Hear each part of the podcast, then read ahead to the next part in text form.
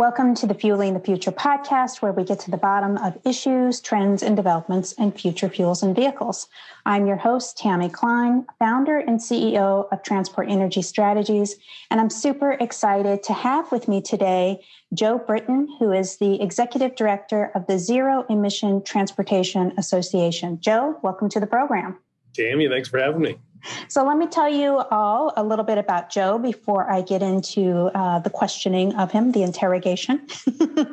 uh, Joe has spent the past 15 years working in the U.S. Senate most recently serving as Chief of Staff for Senator, U.S. Senator Martin Heinrich of New Mexico.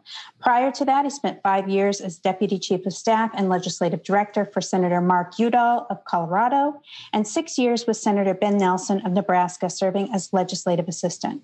He also served as senior advisor to USDA Secretary Tom Vilsack, helping to oversee the Natural Resources Conservation Service, Farm Service Agency, and the Forest Service, and he helped launch, I've been calling it ZETA or the Zero Emission Transportation Association, alongside 35 member companies in November 2020.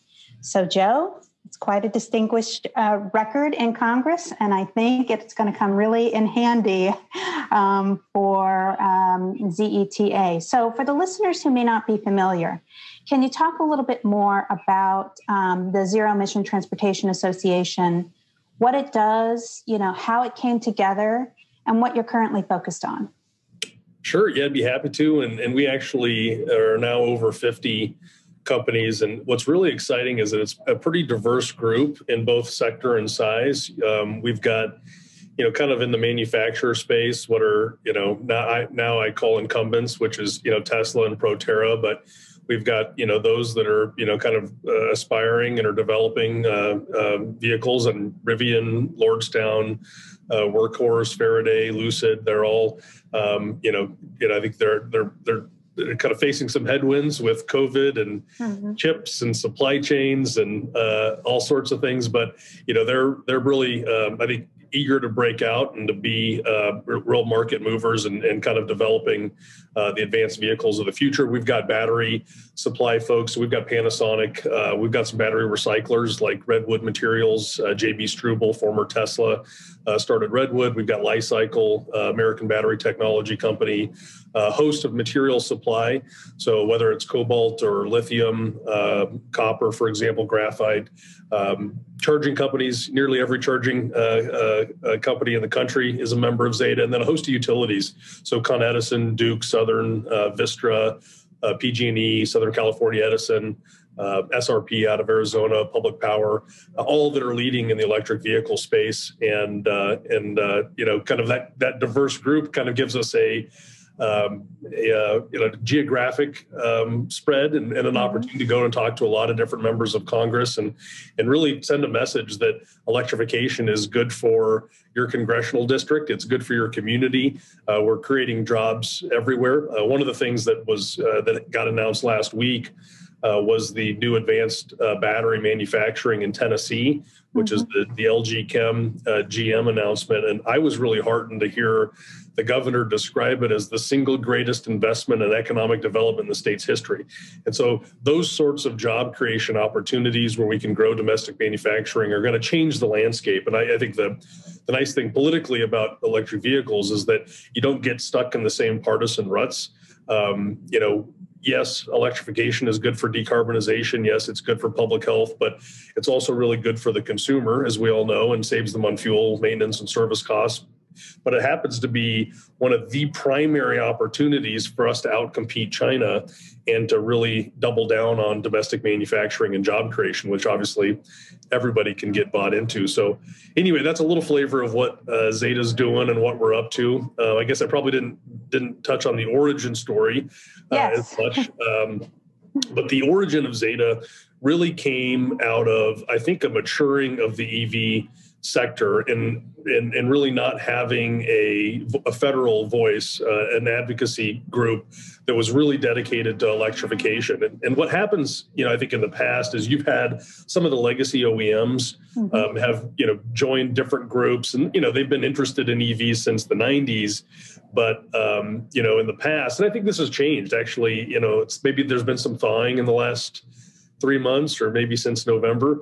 Uh, but you know, they've in the past joined some of these groups, and then they don't want to talk about emissions or public health or disproportionately impacted communities or fuel economy standards or any of the things that really drive electrification mm-hmm. forward because you know they've 98% of their business model is selling internal combustion engine vehicles and they know how to do it and they know how to make money and that's certainty for them and so um, you know we hadn't didn't really have a group for evs federally that could you know in a you know non-conflicted way talk about the benefits of uh, public investments in the space and in some ways if you're you know if you're asking for public investments you're asking the public sector to invest in your um, you know your endeavor, uh, you have to be able to describe what the public uh, interest is. And you know, Zeta is a public interest nonprofit, and so we really, you know, we saw an opportunity to, I think, accelerate the adoption of EVs by, you know, being a little more ambitious and bringing all of these voices and economic players together to have a strong, unified front to say electrification is good. Uh, it'll solve a, a, host of challenges that we face as a country, and that you know, we so we started developing the group, and nine out of ten people that we talked to said yes, which is, um, you know, it it it uh, the timing was good. It was providential to have. Uh, you know the election uh, turn out the way it did, and, and mm-hmm. just you know, a lot of I think increased focus and tailwind from the entire uh, ecosystem to support electrification. So, uh, not that we can take all the credit, but timing helped a lot. Well, that's true, but I do think it's it is brilliant because if you look at other industries, especially in fuels or in alternative fuels or biofuels, you don't see the cohesion. And only with a, a, a joint, unified voice cutting across these different sectors. And you're right, it's like the utility people had their thing, and maybe the battery people had their thing, and you know, so on and so forth. There's nothing to, to sort of unify an agenda you know, that everybody can get behind and support. And I think to get anything done in Congress, that's what they need to see. And that is lacking, I think, um, really in the liquid fuels and alternative fuels space uh, to some degree. Um, but that will benefit you all very, very well. Yeah. Well, it's interesting. You know, Washington can kind of be a snake pit in the sense that you don't know whose tail you're biting. Uh, but the. or who might bite you. exactly so it, you know the thing that kind of i think is the you know the adhesive element of zeta that keeps everybody together is that you know we're our goal is that every vehicle sold by 2030 is an ev and you know we might have you know different business models or you know even people within a sector uh, might prefer that you know this this policy turned out a different way. And you know kind of on the margins there might be disagreement. But what holds us together is that you know there's 17 million new cars that are sold every year. Mm-hmm. uh, there's 41 million used cars that are sold every year. And you know if if we ever get to a an impasse you know we just all remind each other that we're all better off if there's five or 10 or 15 and ideally 17 million new cars sold every year and they're all evs right. and so that's kind of the like the north star that we're always kind of keeping in mind to ensure that we make progress and are advocating uh, effectively so to your point about 100% zev sales so what do you think in your view or from the zeta point of view what does the pathway look like to achieving 100% ZEV sales by 2030 in the US? What do you think needs to happen, you know, from your point of view to sort yep. of help get us there? And does the infrastructure plan actually go far enough and sort of getting us to that that goal? Gotcha. Well, I'm going to give you a long answer, so you'll have to. uh, so the, the simplest answer is that there's three main things. One is consumer incentives two is infrastructure investments, and three are strong fuel economy standards to send the right market signal. So you can there's a lot of tributaries to each of those as mm-hmm. you might mm-hmm. imagine but those yeah. are the three big buckets is adoption you know addressing range anxiety and then sending a signal to the market that this is something that's going to happen in the next 10 or 15 years not the next 40 or 50 and the reason that we have to think about things in those in those terms is that you know we all know that we need to make progress on net zero carbon by 2050 if there's cars that are rolling off the line in 2031 and 2032 those are going to be cars pulling up to a gas station in 2051 and 2052 and so the progress that and, and it's really you know and if you look about at the adoption curve for vehicles. So it's it's it's it's almost a compounded annual growth rate. So it's an S curve. So the more progress we make in the next year has huge benefits for adoption down the road, and especially when you consider the secondary market. And so it's really important for us to have a strong consumer incentive. And in the old days, and by this I mean you know the, the American Recovery and Reinvestment Act, the origin mm-hmm. the 30D tax credit, that seventy five hundred dollars. Yeah. The goal was to cultivate a sector. Now we've got two goals, which is to further cultivate a sector to outcompete China and to have you know superiority in the automotive industry in America again. So that still remains a goal. But the other is that we need to achieve emissions reductions. And so mm-hmm. now it is about especially know, after yesterday's announcement. exactly. We've got a lot of ground to make up. And we but the nice thing is that we have the ability to do it in a way that is not, you know, is not just a uh, environmental goal it's an economic imperative. And so i think that's where you, you know you look about the consumer incentives and there's a variety of ways to do it. So you know uncapping the 30d tax credit is the most important. Um, right now gm and tesla are capped out. So we're telling yeah. american consumers that a foreign import can get a tax credit but an american made car cannot. So that's pretty much. Yes. Yeah.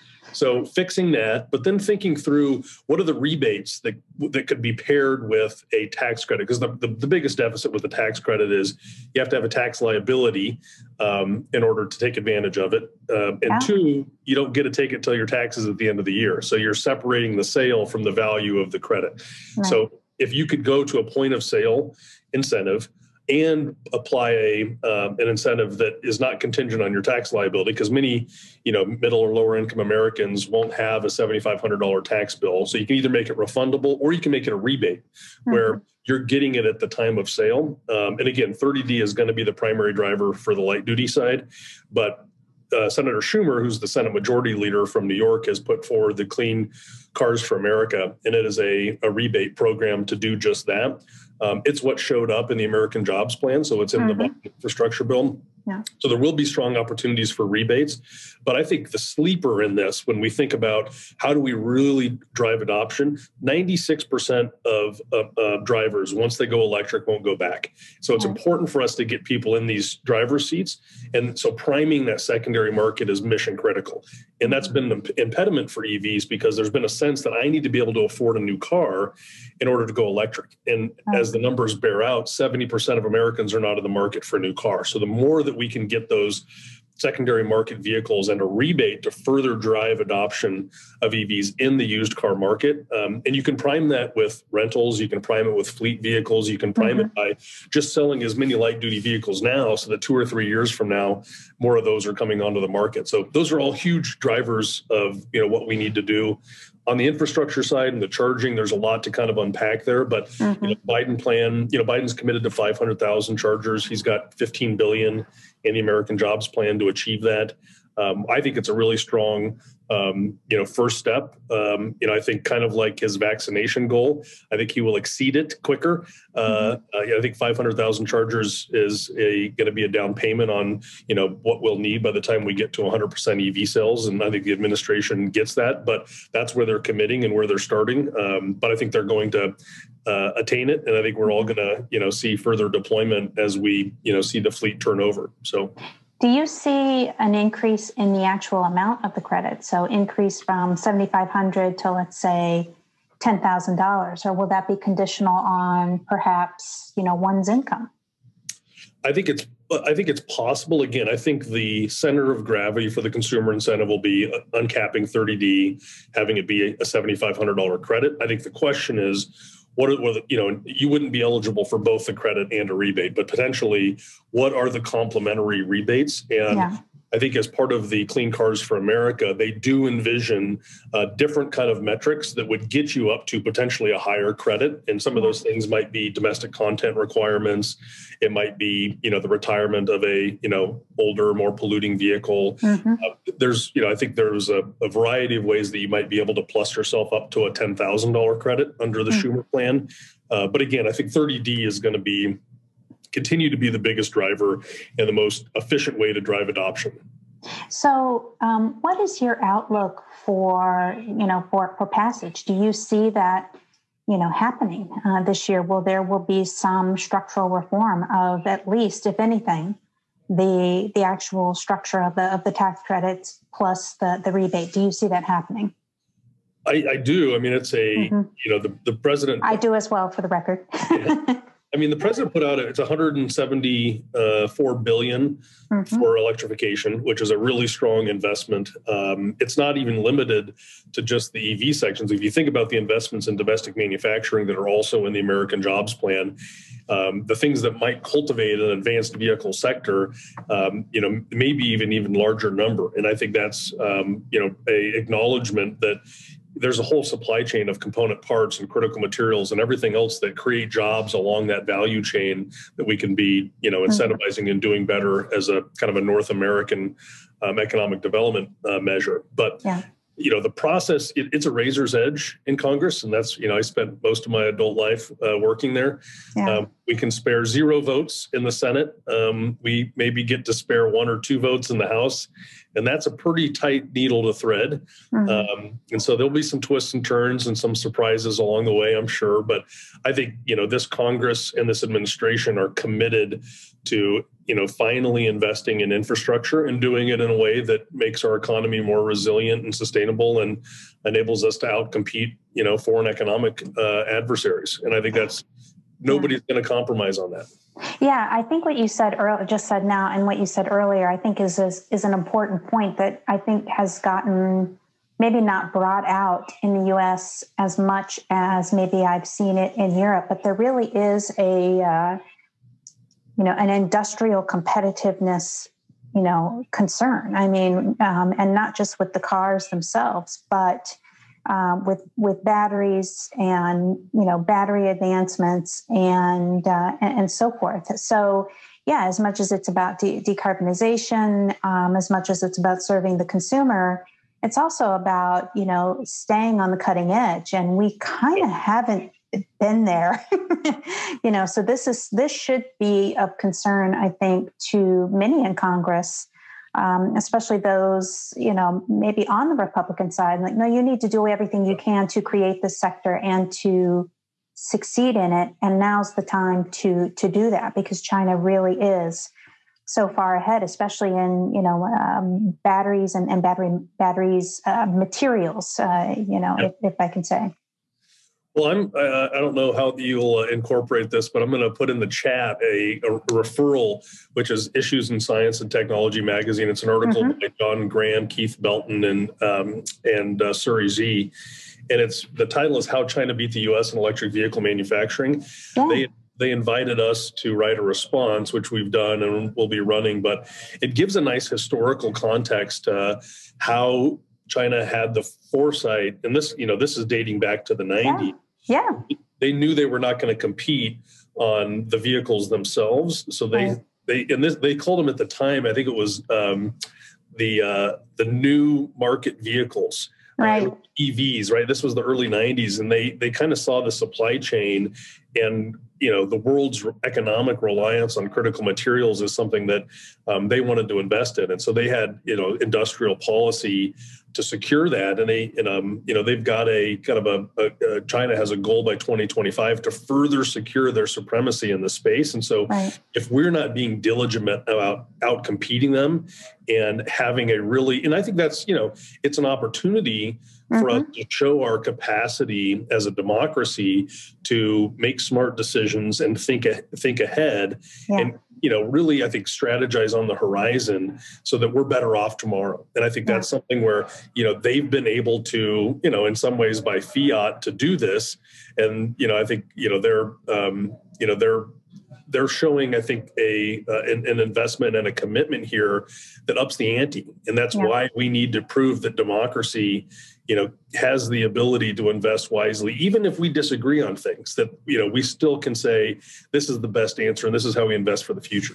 Yeah it was so i'll, I'll post those i'll, I'll uh, link those uh, materials in the post uh, for the podcast. But i did want to say yeah i mean i think china was very prescient because i think there was realization that you know they didn't have the best record manufacturing internal combustion engine vehicles. It's like, okay, but what can we, what can we manufacture? And um, you know, electric vehicles, yeah, just as you said, we're we're we're on the list. So I think this is a I think this often gets lost. And you see the Europeans doing the exact same thing. I mean, they're building battery plants. Um, they're investing in electric vehicle manufacturing um, as as well. Um, you know, and they're doing lots of things on hydrogen, which is a whole other uh, a whole other podcast. But the, the bottom line is, it's as much about decarbonization as it is about industrial competitiveness, and I think that's really important for our country to to really consider. You know, do we want to be kind of left in the dust, or do we want to lead in this? I mean We've got some of the best research, research labs, and manufacturing, you know, in you know in the world. So, um, from a policy standpoint, I wanted to ask you. You know, you talked about fuel economy. We talked about rebates. We talked about um, incentives, um, infrastructure expansion, but I didn't hear you mention um, actual ZEV mandate. Mm-hmm. Um, or car ban. So, is the general consensus that really that's not the way the the the, the pathway, the best pathway to, to grow the market. Rather, it's it's more the you know the incentives and sending the strong signals with with fuel economy. Yeah, I mean we're taking a very supply side approach, and, and I think you know it's probably reflective of where Americans are politically. Mm-hmm. Um, uh, I, I, I would give a ZEV mandate uh, federally a zero percent chance of passing, so that yeah. you, you might sense uh, uh, you know some uh, triangulation of why we're choosing the path that we are. Mm-hmm. Uh, it's interesting though. You do have uh, you know in the UK a conservative government pushing um, a gas powered car ban. You've got yeah. doing it.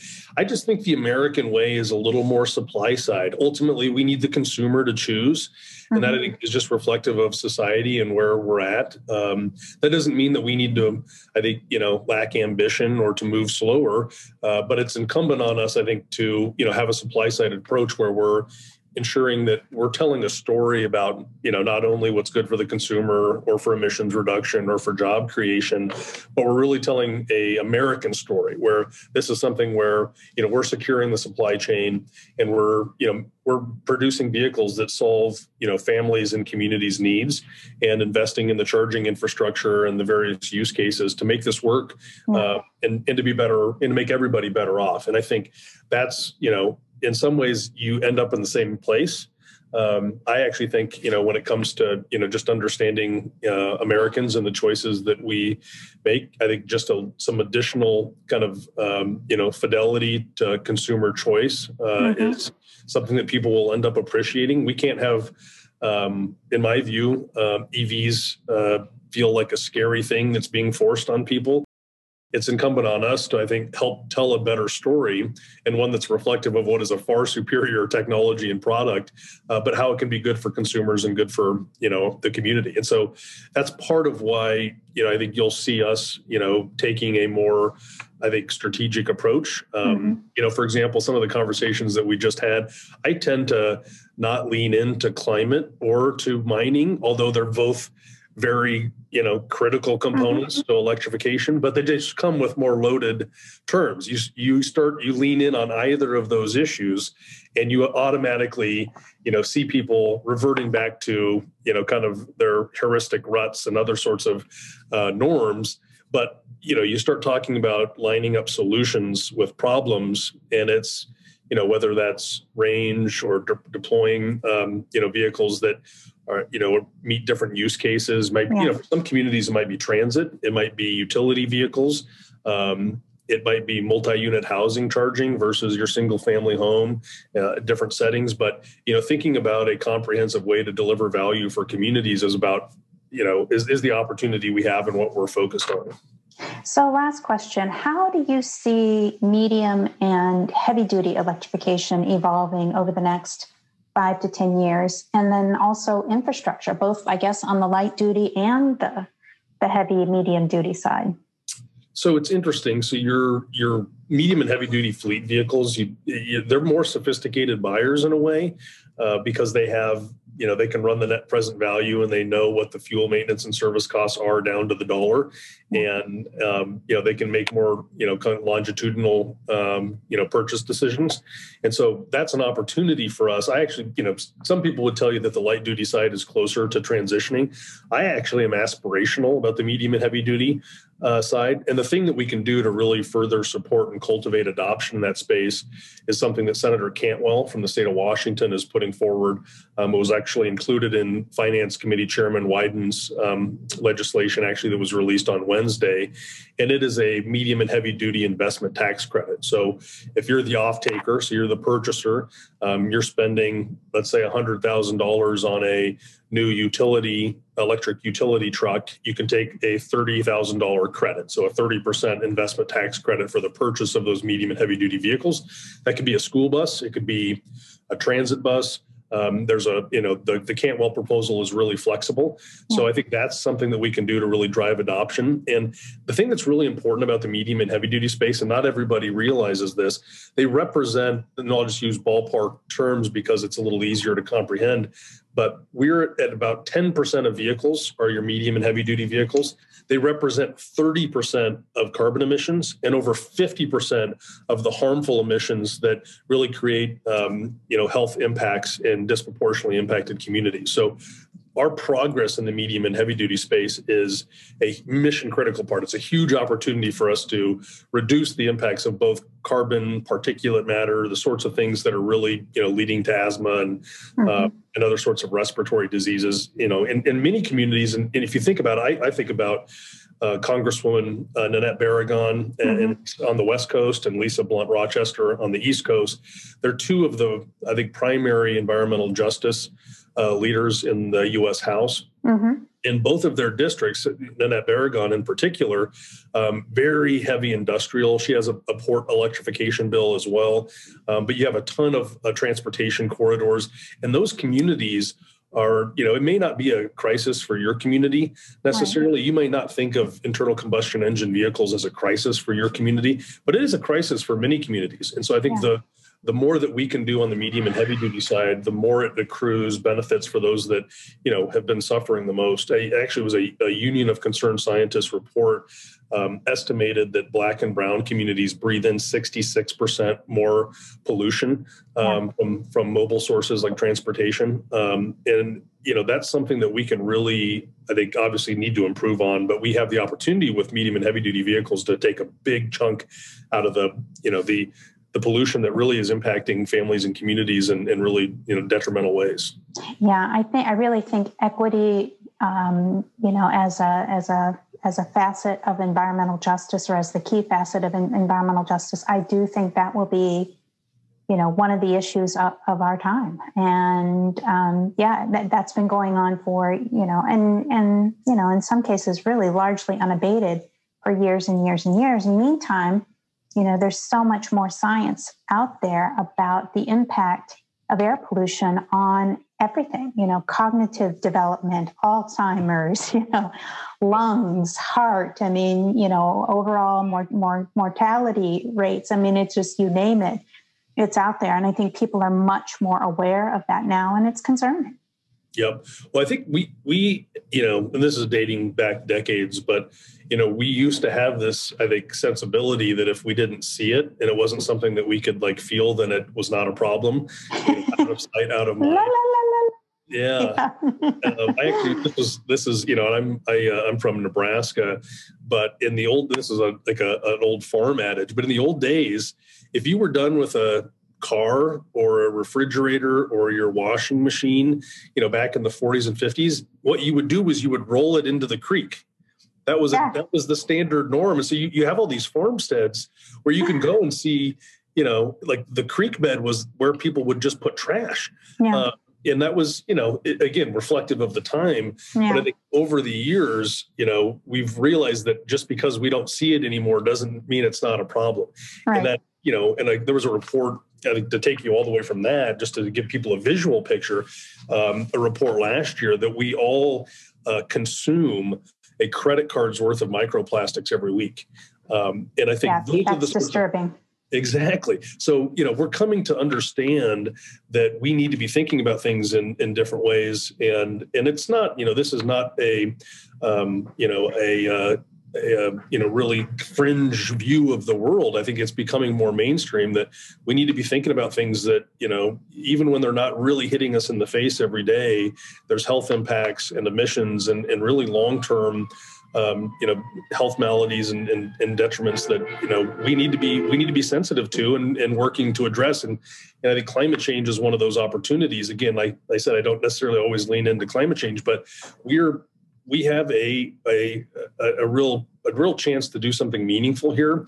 And it doesn't mean that we have to live a lower standard or lower quality of life. We can do these um, you know these things these policies put these policies in place that makes everybody better off have superior uh, automotive technology create better jobs um, reduce emissions in the power sector um, and do it in a way that saves us money and you know makes us more competitive. So that's that's really the opportunity. It's it's about you know are we going to look forward or are we going to look backwards? And that may seem simplistic but that's the choice we face. And you know 1980s worldview of technology um, and burning gasoline in your vehicle is going to be part of the past and it's whether or not we race ahead and win this you know global race for clean transportation or not all right, I'm going to leave it right there. Uh, that's the show. Uh, thanks for listening, Joe. I want to thank you so much for being on the show today and talking to me about this. I mean, there's lots of uh, lots of exciting stuff going on uh, in uh, electrification, and you're you're right in the center of it, right in the heartbeat, as it were. Yeah, thanks so much for having me. And folks can find out more at zeta2030.org. And we'd uh, gladly have uh, all the help we can in advocating to Congress the importance of, uh, of transitioning to electrification. So thanks so much for all you do. Thanks so much, Joe. And if folks are looking for more information, uh, more analysis on future fuels issues, uh, uh, fuels, vehicles, transportation, energy in general, head to my website, transportenergystrategies.com, sign up for my free biweekly newsletter, and rate this podcast so that people can find it and benefit from it. Thanks again.